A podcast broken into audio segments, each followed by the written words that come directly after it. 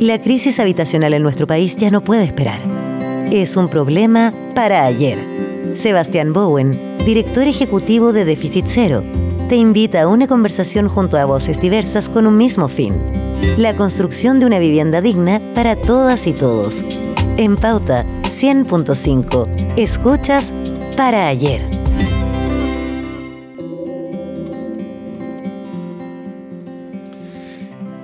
Y bueno, estamos haciendo este, este programa el día de hoy y en general siempre desde Radio Pauta. Y Radio Pauta se encuentra nada menos y nada más que en la comuna de Providencia. Y la invitada con quien vamos a conversar el día de hoy es nada menos y nada más que la alcaldesa de Providencia, Evelyn Rose Matei Fornet. ¿Sí? ¿Estoy, estoy en lo correcto? Perfecto. Hola, Sebastián. Muchas gracias por, por, aceptar la invitación de esta conversación en Para Ayer.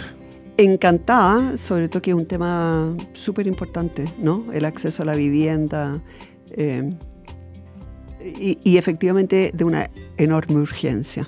Exactamente, y, y de hecho una de las cosas que, que nosotros nos interesa poder eh, eh, posicionar, ¿cierto? Es, es, darnos cuenta que conversar de la vivienda o conversar del barrio es conversar al final de la vida, de Así la convivencia. Es. Eh, y por eso conversar con distintas personalidades. Bueno, y tu propia experiencia, perdona, yo eh, estamos con una autoridad de la comuna, nah, así que yo favor. le pedí permiso para poder tutearla, así que... yo eh, feliz, porque yo la idea, a todo el mundo también. la idea es tener una conversación también más, más personal de, sí. de tu propia experiencia, vivencias que, que has tenido eh, en torno a la vivienda, a, al barrio, a la ciudad, y que te ha llevado también a ser alcaldesa hoy día. Eh, una primera pregunta, ¿dónde naciste? O sea, el, el, barrio en que naciste, ¿en qué, en qué contexto naciste? ¿Cómo... Eh, yo nací en Ñuñoa, ¿no? Eh, y mis padres, pero eh, muy, muy pronto, en realidad, mis primeros, mis primeros recuerdos son en realidad del norte grande. Mira. Estuvimos viviendo en lo que hoy día es Alto Hospicio, yo creo que dos años, Iquique hacia arriba, ¿no es cierto? Y ahí no había nada más que la base.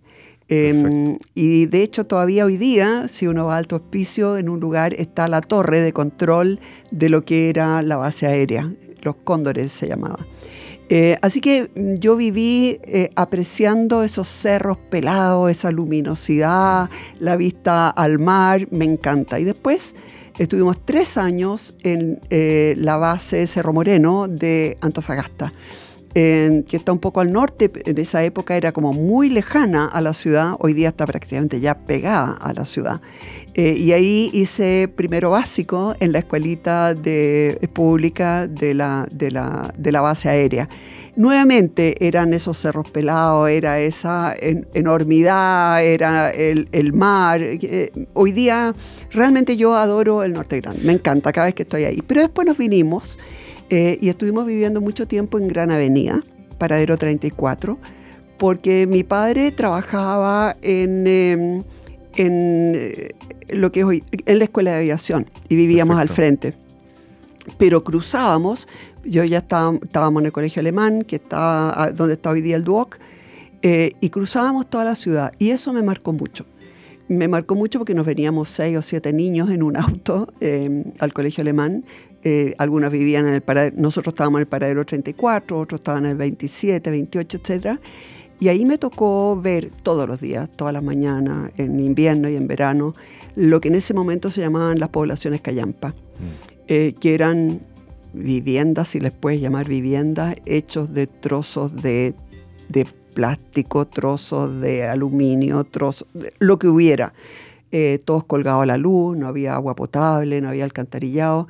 Y de las cosas que a mí siempre me chocaban brutalmente, y yo creo que influyó mucho toda mi vida después, eh, era ver en, ni en, invierno a niños eh, con poco abrigo y a pata pelada. Mm. Son imágenes que me marcaron de por vida.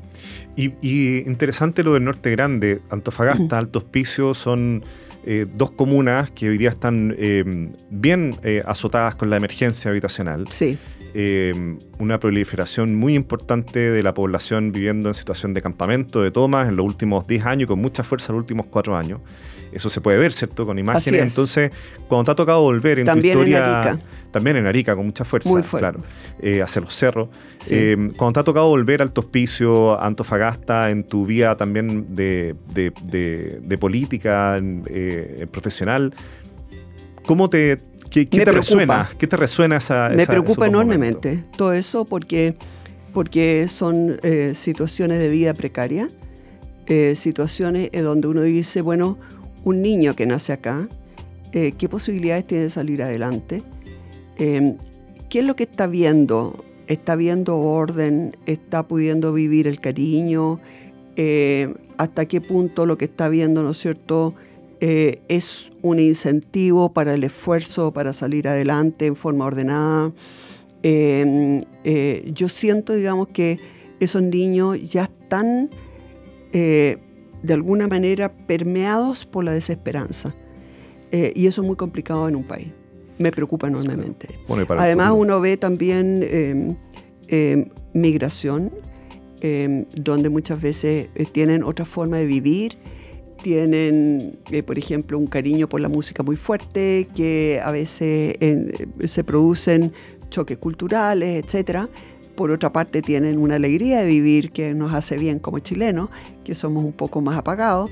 Pero, pero, pero a mí lo que más me preocupa eh, siempre es cómo están viviendo y creciendo y formándose eh, los niños que nacen en distintos lugares. Eso es lo que a mí siempre me, preocupa y que de alguna manera conecta con, con las imágenes, con los recuerdos que yo tengo de cuando era chica, porque a mí, eh, personalmente, en, ese, en esa callecita en que vivíamos, que se llama San Patricio, de hecho la fui a ver, fui a ver mi casa donde vivíamos ah, cuando, cuando falleció mi papá, eh, lo velaron ahí Em, y entonces justo vi que había una persona fuera de la casa donde yo vivía y le pregunté si podía entrar. Ah, y estaba igual. Era impresionante, habían hecho una, una pequeña ampliación, pero recordaba. Y entonces eso era un pasaje.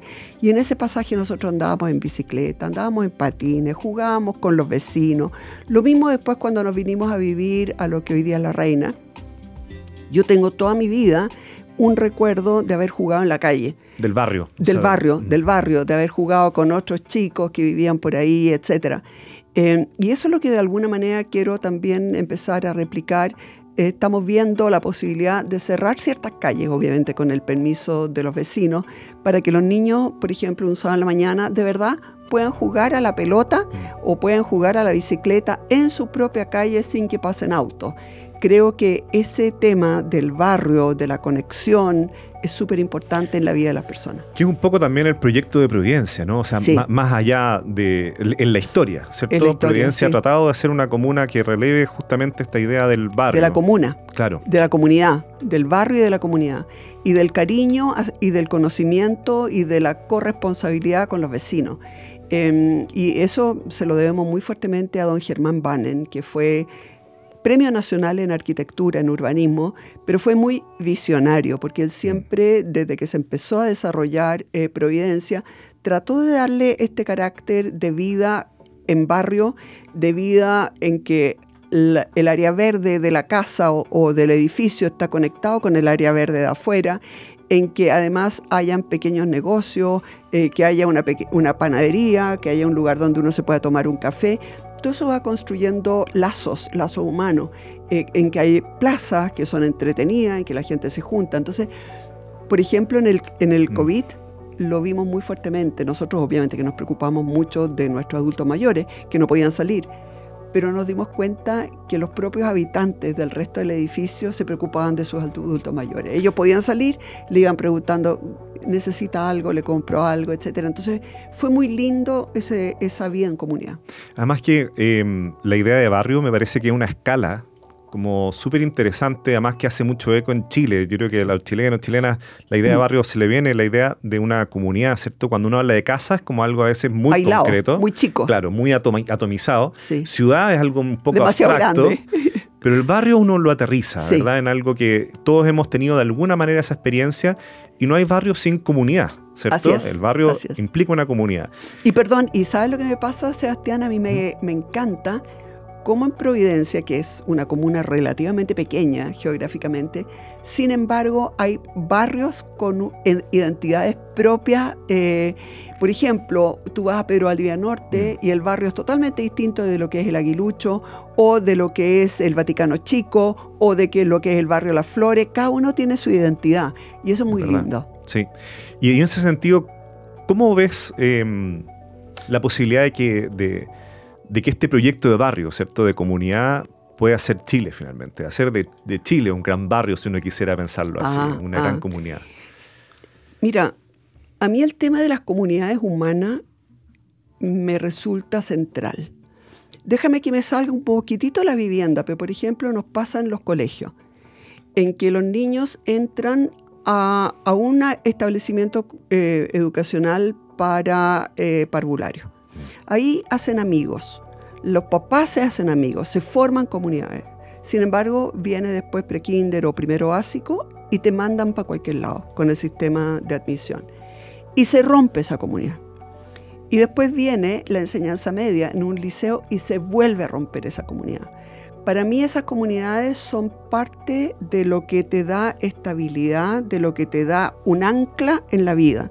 Entonces, es el barrio eh, lo que te permite conocer distintas personas, no solamente los amigos del colegio, sino que hay amigos de barrio, que, son para toda la vida. Y también creo que hay que darle eh, eh, continuidad a esas comunidades que se crean en los colegios.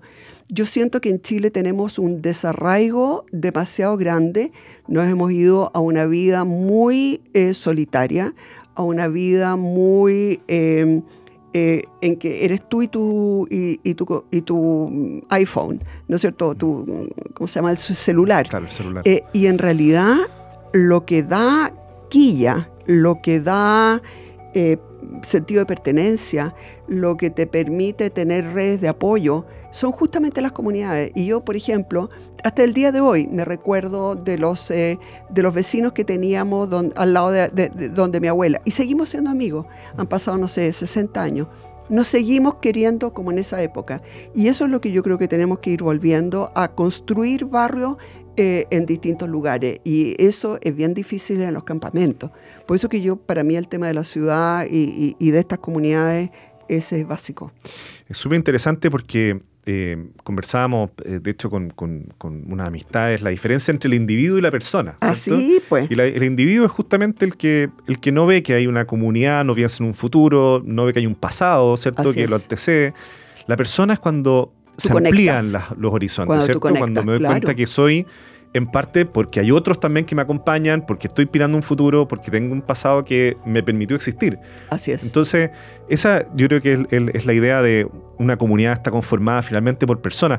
Así es. Y en la temática de seguridad, que hoy día está tan fuerte, ¿cierto?, en Chile, la comunidad es un tremendo factor protector, ¿o Para nosotros es, es total.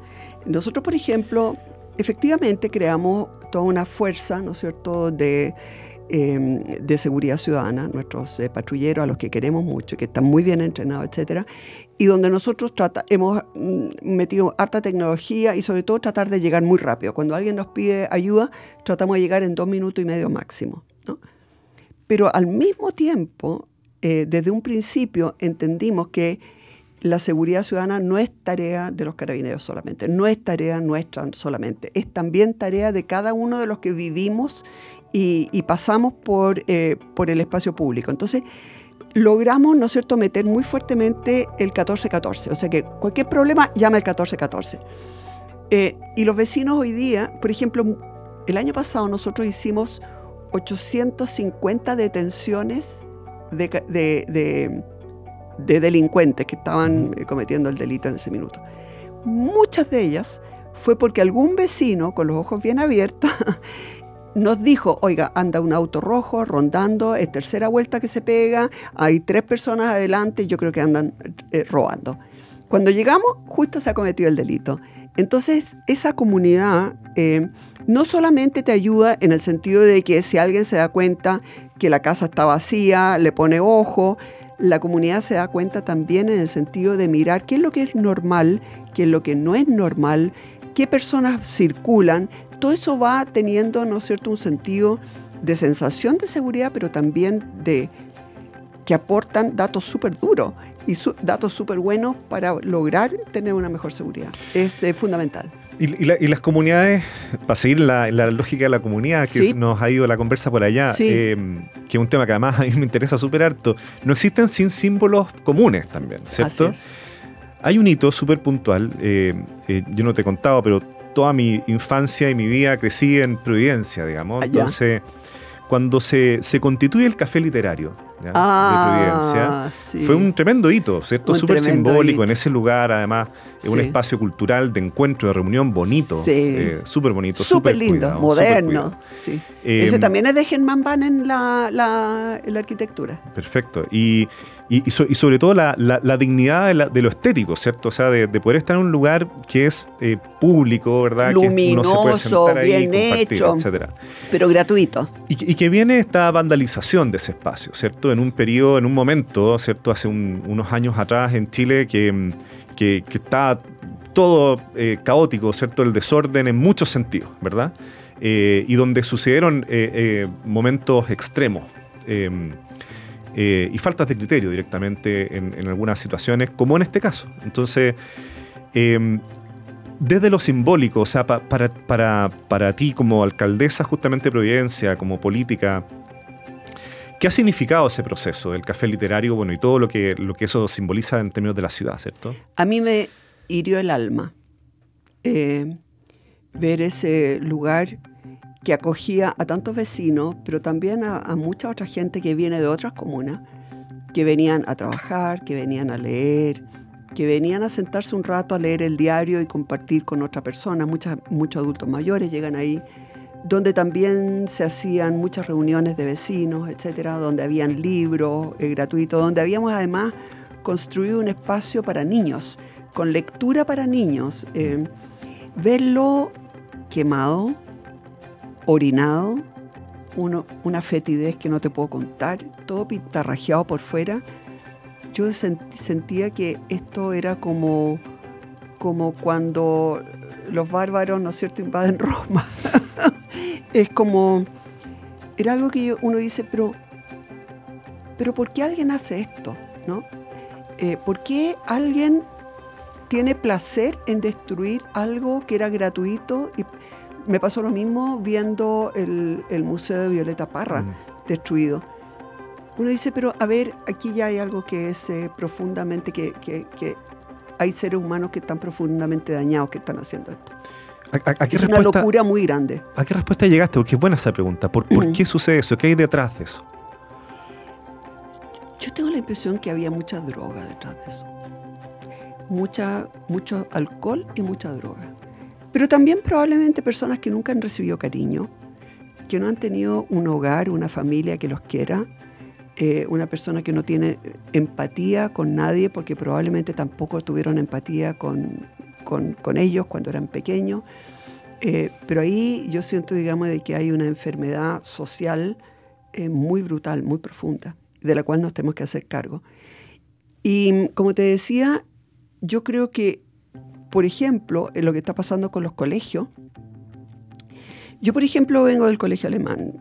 Eh, yo volví a ser primero básico, porque era muy chica, en el colegio alemán, así que fue ahí de- hasta cuarto medio. Esos compañeros míos del colegio alemán son como hermanos. Nosotros nos juntamos, nos queremos. Cada uno puede hacer las tonteras que quiere, nos queremos igual, porque tú los conoces desde chicos. Es de verdad casi tu sangre, ¿no es cierto? Como tu hermano. Eso no se produce hoy día en los liceos. Por ejemplo, en las tarrias entran 11 eh, primeros medios. 500 niños que no se conocen unos a otros. Eh, que llegan de repente un día, están en un lugar que no conocen, no conocen a ningún profesor, a ningún alumno, nada. Eso obviamente que no contribuye a, a- a una comunidad, a un sentirse parte de algo. Eh, entonces nosotros estamos tratando de cambiar eso porque yo creo que no hay comunidad en ningún lado, no hay comunidad en los barrios porque la gente no se atreve a salir para afuera, eh, porque hay delincuencia, porque hay narco, qué sé yo. Em, no hay comunidad en los colegios porque, claro, en los colegios particulares pagados sí lo hay, pero en los municipales no lo hay. Eh, y entonces nosotros, por ejemplo, unimos un, un- un parvulario con un colegio básico, de tal manera que los niños pasan hasta, por lo menos hasta octavo ya, desde que son chiquititos, de que estaban en medio mayor, etcétera, eh, después pre-kinder, kinder y siguen por lo menos hasta octavo básico. Estamos tratando ahora de unirlos también, en el fondo tenemos que fusionar colegio, de tal manera que pase el curso completo después a un liceo. Pero yo creo que ese tema de tener redes de apoyo, redes de gente que te quiere, no importa lo que tú hagas, ni lo que seas, ni lo que tengas, te quieren porque te quieren, porque te conocen desde chico. Yo creo que necesitamos mucho más de eso en Chile. Creo que estamos con un individualismo tan exacerbado em, que eso no es vida humana. No, no. Y, está pasando en, todas las dimensiones. Qué, interesante el punto, porque em, eh, me está acordando ahora, mis hijos están en la institución teresiana, un colegio ahí. ¿Ya? Eh, Y, resulta que tienen eso, o sea, entran en, kinder y están con, hasta cuarto medio. Hasta cuarto medio el mismo grupo. Y uno le resuena como, bueno, ¿y qué pasa? Pero justamente lo que se empieza a generar es, eh, o la, apuesta. Esa pertenencia. Y la apuesta es empezar a solucionar también los conflictos ahí mismo, ¿verdad? como con, el grupo, con la comunidad que te toca eh, vivir. Exacto, con otros padres, con los eh, profesores, y uno se involucra y trata de mejorar las cosas. Claro. Pero todo eso va generando una, un tema como de responsabilidad, mm. como de empatía. que Y además, eh, el otro día vimos unos datos que hoy día más del 80% de, de la demanda habitacional, por decirlo así, está postulando por vías individuales, no en comités de No en comités, lo cual es una pena. Porque el comité también, en el fondo, lo que hay ahí son relaciones de confianza, de conocimiento. Exactamente. y, en ese sentido, Evelyn, la, política pública, porque lo, vemos, lo vimos en la pandemia, las comunidades es, algo innato, ¿verdad? Las comunidades se organizaban rápidamente. Se ayudaban. ¿No, estaremos desaprovechando esa, esa fortaleza comunitaria que tiene Chile desde la política pública? Absolutamente. Yo creo que nosotros la estamos desaprovechando. Eh, eh, eh, a todo nivel, a nivel de vivienda, a nivel de barrio, a nivel de colegio, a nivel de... a todo nivel.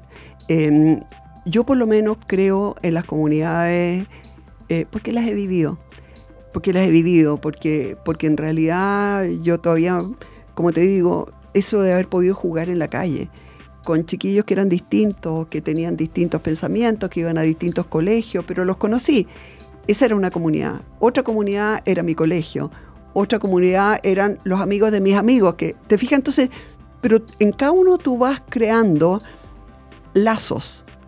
Y hoy día esos lazos no existen más que con el, con el celular. Mm. Y eso, a mi juicio, es profundamente dañino. Eh, y por eso que está, yo creo estamos viendo tanta enfermedad mental. Fíjate que nosotros, por ejemplo, en nuestros liceos y en nuestro colegio, lo que más nos piden, lejos, más psicólogo, más psicólogo, más psicólogo, más psicólogo, más psicólogo. Em, y nosotros no podemos dar atención psicológica en los colegios porque no corresponde, porque nos hacemos cargo de algo que no nos corresponde. Em, entonces estamos haciendo algunos programas con la Universidad Católica para ver cómo, eh, para ver cómo vamos creando ese sentido de comunidad. Entonces, por ejemplo, tenemos una iniciativa que a mí me ha parecido muy linda, que eh, surgió de los mismos alumnos en el Carmela Carvajal, en que ellas quieren estudiar, eh, aprender, por ejemplo, primeros auxilios eh, y cómo ayudar a una persona que está teniendo algún tipo de crisis. Eso es nuevamente tratar de resolver en comunidad lo que le está pasando a otras personas que pertenecen a tu comunidad. Entonces, yo siento que estamos muy con una lógica de intervenir desde afuera. Eh, y yo creo que las comunidades son las que mejor saben qué es lo que necesitan. la experiencia que nos ha tocado trabajar con comités en proyectos habitacionales, qué sé yo, nos damos cuenta de lo siguiente, que para construir comunidad no hay nada más potente, más potente que un propósito común. Así es. es cuando, por ejemplo, está el proyecto de la vivienda, de la vivienda. del barrio, qué sé yo. Sí. Em, y es prácticamente una fuerza que se sobrepone a, cualquier A cualquier todo. Pueden esperar 15 años, pero lo logran. Exactamente. Y cuando lo logran, es una felicidad. No, es brutal. Sí, es algo que a mí me, bueno, me tocó acompañar a muchos comités de vivienda en la cuarta región, en San Antonio, etcétera. Así que, así que lo conozco y conozco la alegría también. Algo, además algo muy fuerte que pasa cuando se inauguran las casas es cuando comités de vivienda que llevan 15 años, 20 años, que también han, habido jefaturas de hogar que fueron fundantes en ese comité, pero que en el periodo fallecieron. Ya no están. Ya no están. Entonces siempre en los comités eh, hay un momento en que rinden, mencionan. rinden un, Claro.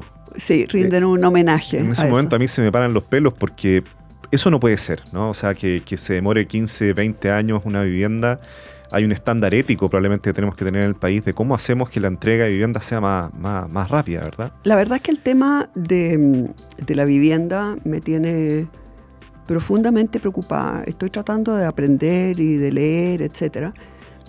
Pero una de las cosas que uno tiene que entender es que eh, yo leía en un libro que entre el 2008, ponte tú, y el 2022, por ahí, puede, puede que esté equivocada, ponte tú que los salarios habían crecido como en un 40%, pero el costo de la vivienda en un 130%. Claro, se despliega la, curva. Entonces, claro, eh, si tu sueldo subió en un 40%, pero el costo de la vivienda en un 130%, quiere decir que hay cada vez más gente que no tiene acceso a la vivienda.